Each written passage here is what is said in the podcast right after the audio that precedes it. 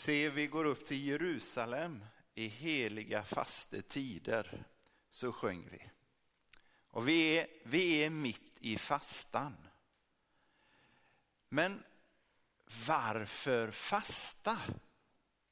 Varför avstå? Jesus dör ju inte och uppstår ju inte om och om igen varje påsk. Det behöver inte göras om, utan Jesus har ju dött för våra synder och uppstått en gång för alla. Det är klart redan nu. Och det behöver inte göras om. Så varför fasta? Ja, det beror på att vi är på väg, men vi är ännu inte framme. Och då ska jag fortsätta eh, min miniserie, det blir två predikningar, om det som man teologiskt kallar för redan nu och ännu inte.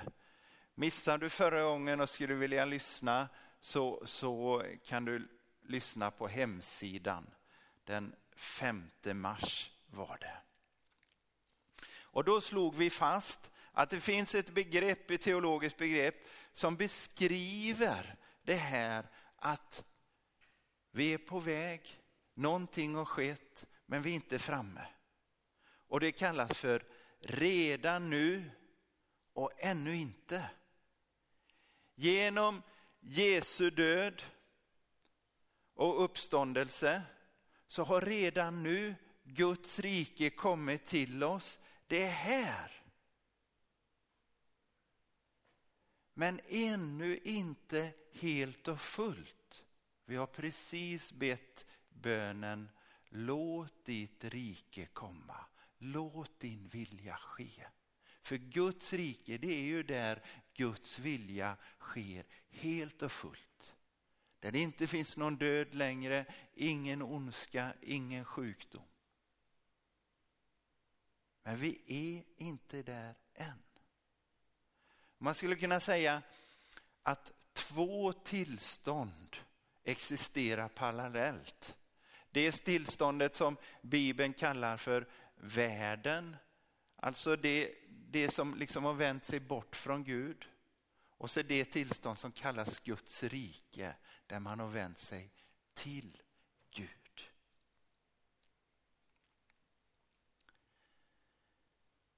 Vi fastar för att vi inte är framme. Men vi vet vart vi är på väg. Mat och dryck, det synliga, det behövs. Men det är inte allt. I tro, i hoppet sträcker vi oss mot en osynlig större verklighet som redan nu finns hos oss. När vi fastar och när vi ber så knyter vi ihop redan nu och det som ännu inte kommit.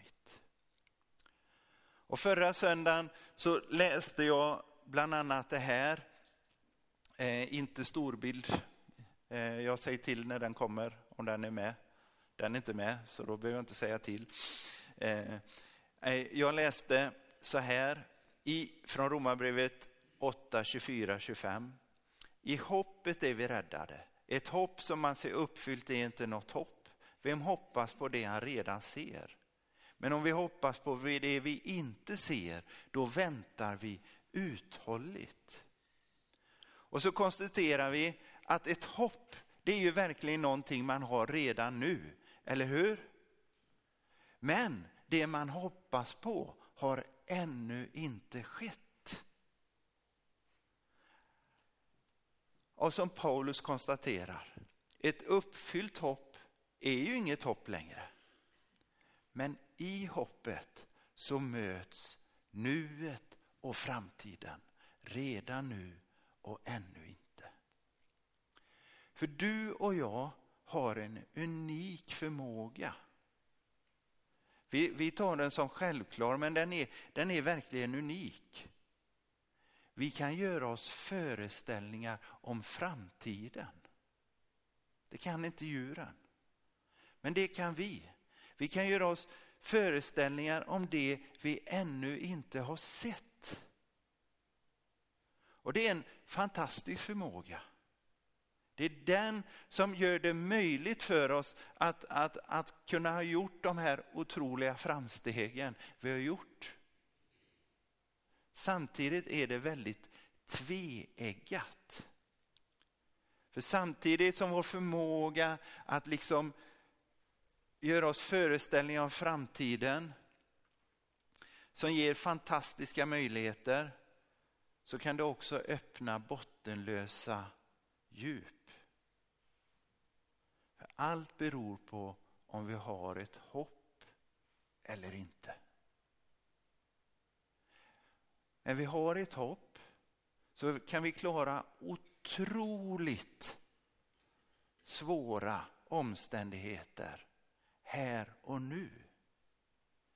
Utan hopp så kan allt vara nattsvart här, eller utan hopp så kan allt vara jättebra.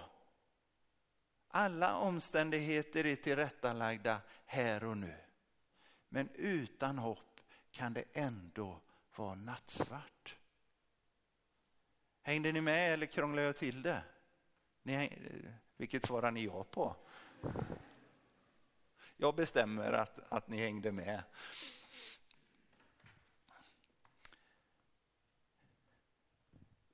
Så hur får man ett hopp? Det går ett, man kan ju inte ha ett hopp i sig. Ja, jag har ett hopp. Jaha, vad är det? Precis som man inte bara kan ha en tro. En tro i sig, ett hopp i sig är nada, det är ingenting. Utan frågan är ju, vad tror du på? Vad hoppas du på? Det måste finnas en grund för ditt hopp. Du kan inte bara bestämma dig, nu ska jag hoppas. Utan du måste få en orsak till att hoppas. Vi måste bygga det på något. Så vad bygger en kristen sitt hopp på? Ja, hon bygger sitt hopp på att Jesus kommit till vårt värld och att han är Kristus. Alltså att han är Messias som har dött för våra synder och vid en bestämd tidpunkt, alltså som ett historiskt faktum, så har han bevisat att han är den han säger sig vara genom att uppstå från de döda. Redan nu har det skett. Men vad är han då? Ja, efter sin uppståndelse så återvänder han till sin fader och sitter på Guds högra sida. Vad gör han där? Ja, lyssna på Romarbrevet 8.34, det är Romarbrevet vi håller oss. Där står det så här, Kristus är den som har dött och därtill som, som har uppväckt och sitter på Guds högra sida och vädjar för oss. Jag önskar man hade översatt och ber för oss.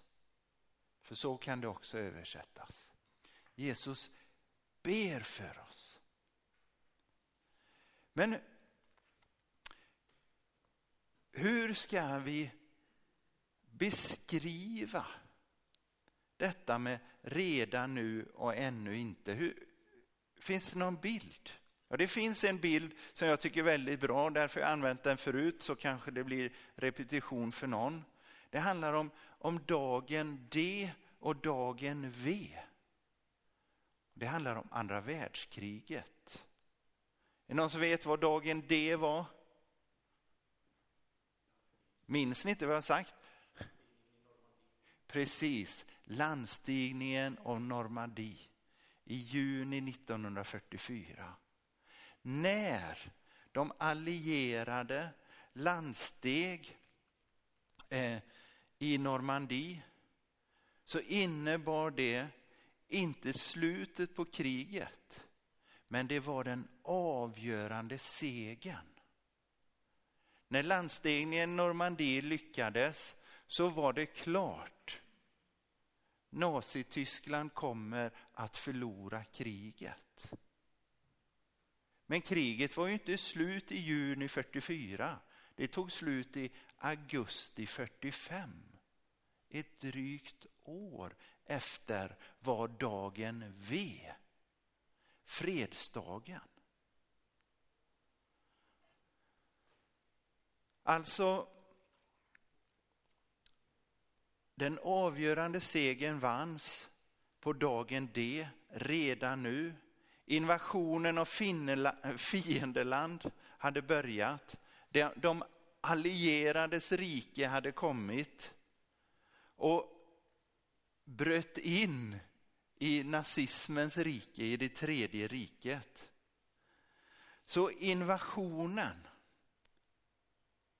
eller kanske vi hellre skulle säga befrielsen av det land som hade ockuperats av fienden hade börjat. Man befriade det som hade ockuperats. Och som en parentes, men som en viktig parentes. Så här står det i Romarbrevet 8.21. Det är nästan som ett bibelstudium med Romarbrevet 8 här. Så står det att också skapelsen ska befrias ur sitt slaveri under förgängelsen och nå den frihet som Guds barn får när det förhärligas. Hörde du? Skapelsen väntar på att befrias. Jag tror att många av oss tänker att himmel och jord ska förgås. Det ska gå under. Men den här versen säger något annat. Att skapelsen ska befrias. Att det som var ockuperat av fienden ska återerövras. Och det har börjat genom Jesus. Dagen D är redan här. Så en kristen grundar sitt hopp på historiska fakta som förmedlas till oss genom ögonvittnen. Jesus har dött och uppstått. Men det, det är bara den ena halvan av hoppet. Den andra halvan av hoppet finns någon annanstans. För om det vore hela grunden, alltså Jesus har återvänt till Fadern. Det som blev så avgörande med dagen det, det var ju att de allierade kunde, fick ett brohuvud i det ockuperade landet. Så helt plötsligt kunde resurser tillföras mitt in i det ockuperade området och det kunde befrias. Men om Jesus har återvänt till Fadern, vad har brohuvudet tagit vägen? Varifrån kommer våra resurser? Ja, Jesus säger så här i Johannes 14 och 16. Jag ska be Fadern och han ska ge er en annan hjälpare som ska vara hos er för alltid. Sanningens ande. Alltså Jesus säger, jag sänder en annan i mitt ställe. En hjälpare som är som Jesus, men som inte är bunden till en kropp. Den helige ande är fri att vara över hela vår värld samtidigt. Som är en hjälpare hos en Jesus-troende var hon än är. Den helige ande är, för att fortsätta med bilden, ett brohuvud mellan det som ännu inte är till det som är här redan nu. Och I Efesierbrevet 1 och 13 så sammanfattas de här två delarna av grunden för det vi hoppas. I Jesus har också ni, sedan ni hört det sanna ordet, evangeliet om er frälsning, I honom har också ni sedan ni kommit till tro fått den utlovade heliga anden som, som ett sigill. Den är ett borgen för vårt arv, att Guds folk ska bli friköpt och Gud få pris och ära. Alltså det sanna ordet evangeliet, att Jesus har dött och uppstått för oss. Och att den som kommer till tro får den heliga ande som ett sigill och en borgen. Ett sigill, det märkte man brev och paket med. Så att det garanterade att en försändelse kom fram intakt till mottagaren. Och på samma sätt är den heliga ande den garant som gör att vi kommer fram till vår destination. Han är en borgen, en handpenning för det som komma skall. Alltså, Jesus har döpt och uppstått. Den helige ande har kommit till oss. Och nu är jag framme vid dagens bibeltext och vi är faktiskt i slutet av predikan. Det var inte en inledning bara. Från, som följer på predikotexten för två veckor sedan. Romarbrevet 8 och 26. Då står det så här. På samma sätt är det när anden stöder oss i vår svaghet. Vi vet ju inte hur vår bön egentligen bör vara, men anden vädjar för oss med rop utan ord. På samma sätt är det när anden stöder oss i vår svaghet. Vi vet ju inte hur vår bön egentligen bör vara, men anden vädjar för oss med rop utan ord. Där det står att anden stöder oss skulle också kunna översättas hjälper oss. Det här ordet, syn anti lambanomai, används bara här. Du hade det. Och i Lukas 10 och 40. Det är de enda två ställena det ordet används.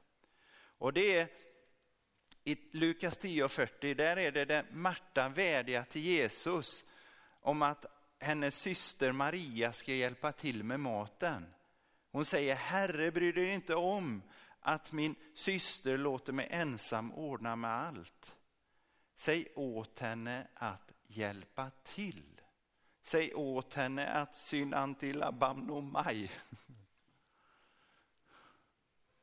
Varför ber Marta om hjälp? Jo, för det var inte klart. Det var ännu icke. Så hon behövde hjälp. Samma sak för oss. Vi är svaga. Allt är inte klart. Vi behöver hjälp.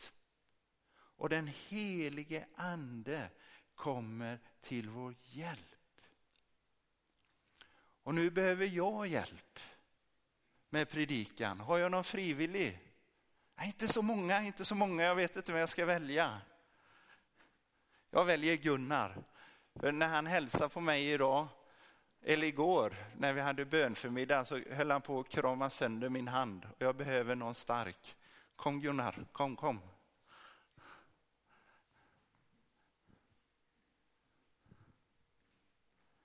Det här ordet, att anden stöder oss i vår svaghet, syntan, syntan lamban, och jag måste läsa innan till och med ännu fel. Det består av tre ord. Det består, består det första delen, eller tre delar. Den första delen är syn. Vi är tillsammans. Den andra orden, anti, betyder att vi står mitt emot varann. Det står där och jag här. Jag tror du börjar fatta. För det tredje ordet betyder bokstavligen lambano betyder ta tag i. Så ordagrant det som översätts med stöder eller hjälper är att man tillsammans, mitt emot varandra, tar tag i. Nu behöver jag din styrka. Och gör något man kanske inte klarat själv. Tack för hjälpen. Han är nästan värd en applåd.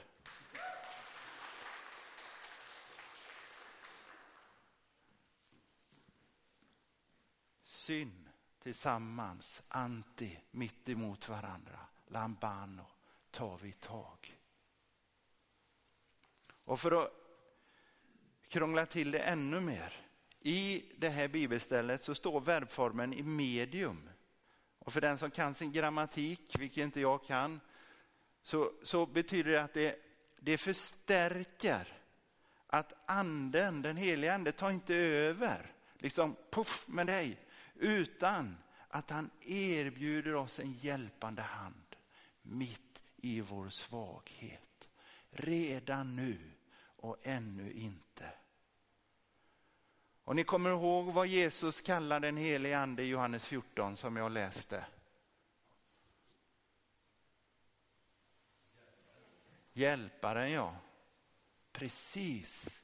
Ni ska passa er för att komma på när jag predikar för då, då kan det hända att man blir testad. Hjälparen. Parakletos på grekiska som betyder ordagrant tillkallad. Alltså en person som är tillkallad för att stå vid någons sida. Det motsvarande ordet på latin är advokat. Det betyder ordagrant tillkallad på latin. En advokat är någon som är tillkallad för att stå vid din sida, att bistå dig, att hjälpa dig.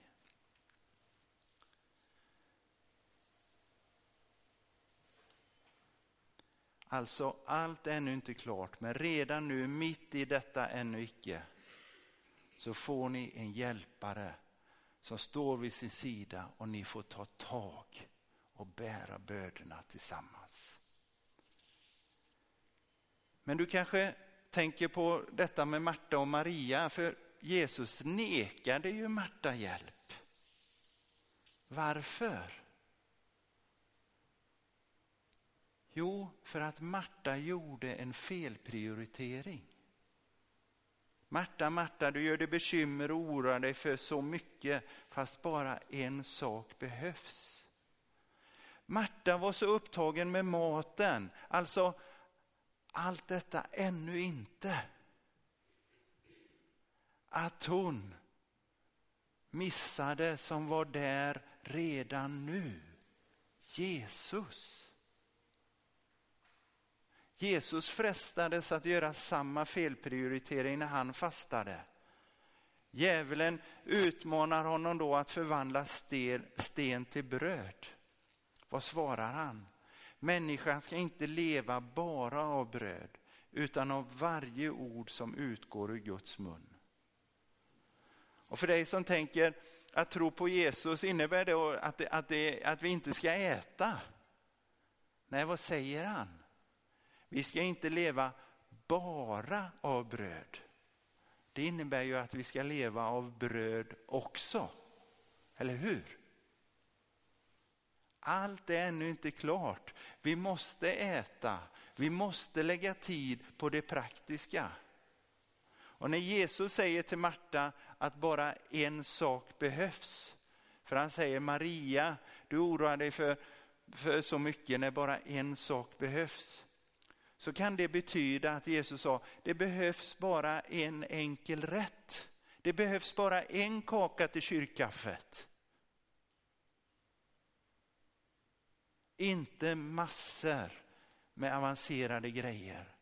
Så att vi inte missar det viktigaste. Att få sitta vid Jesu fötter. Att redan nu få ta emot det han vill ge. Att inte bara koncentrera oss på, nej men nu lever vi i en förgänglig trasig värld, ännu icke. Och bara lita till oss själva.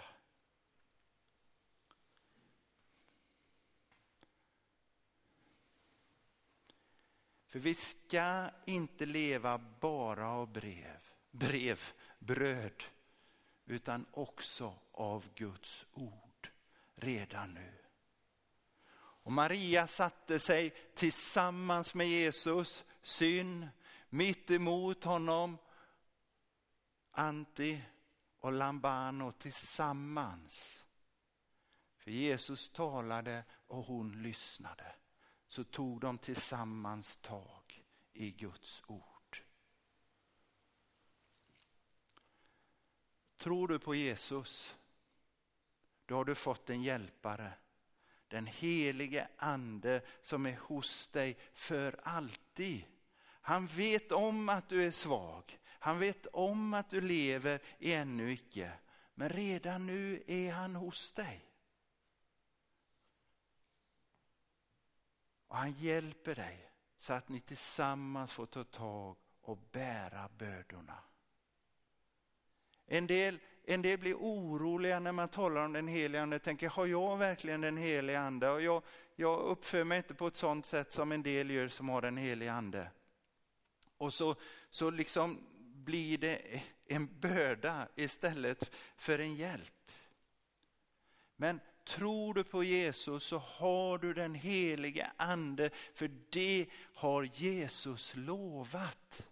Den som tror på mig, ur hennes inre ska flyta strömmar och levande vatten. Det sa han om anden som det som trodde på honom skulle få. Så då har du den helige ande. Visst kan det vara så att, att vi är så upptagna med allt annat som Marta, att vi missar att, att liksom ta in den helige ande i vårt liv. Men Jesus var hemma både hos Marta och Maria. Tror du på Jesus så har du den helige ande. Tacka för det. Tacka Gud för att anden är med dig och hjälper dig i din svaghet. Redan nu är han med dig. Tacka Gud för det. Och så står det att anden vädjar för oss. Han ber för dig. Och kommer du ihåg vad Jesus gör på Faderns högra sida? Han ber för dig himmel och jord redan nu och ännu icke knyts ihop. Och två, två delar av treenigheten, de är upptagna med att be för dig. Och så avslutar Paulus i Romarbrevet 8. Jag är viss om att varken död eller liv, varken änglar eller andemakter, varken något som finns eller något som kommer, varken i krafter i höjden eller krafter i djupet eller något annat i skapelsen ska kunna skilja oss från Guds kärlek i Kristus Jesus, vår Herre. Amen.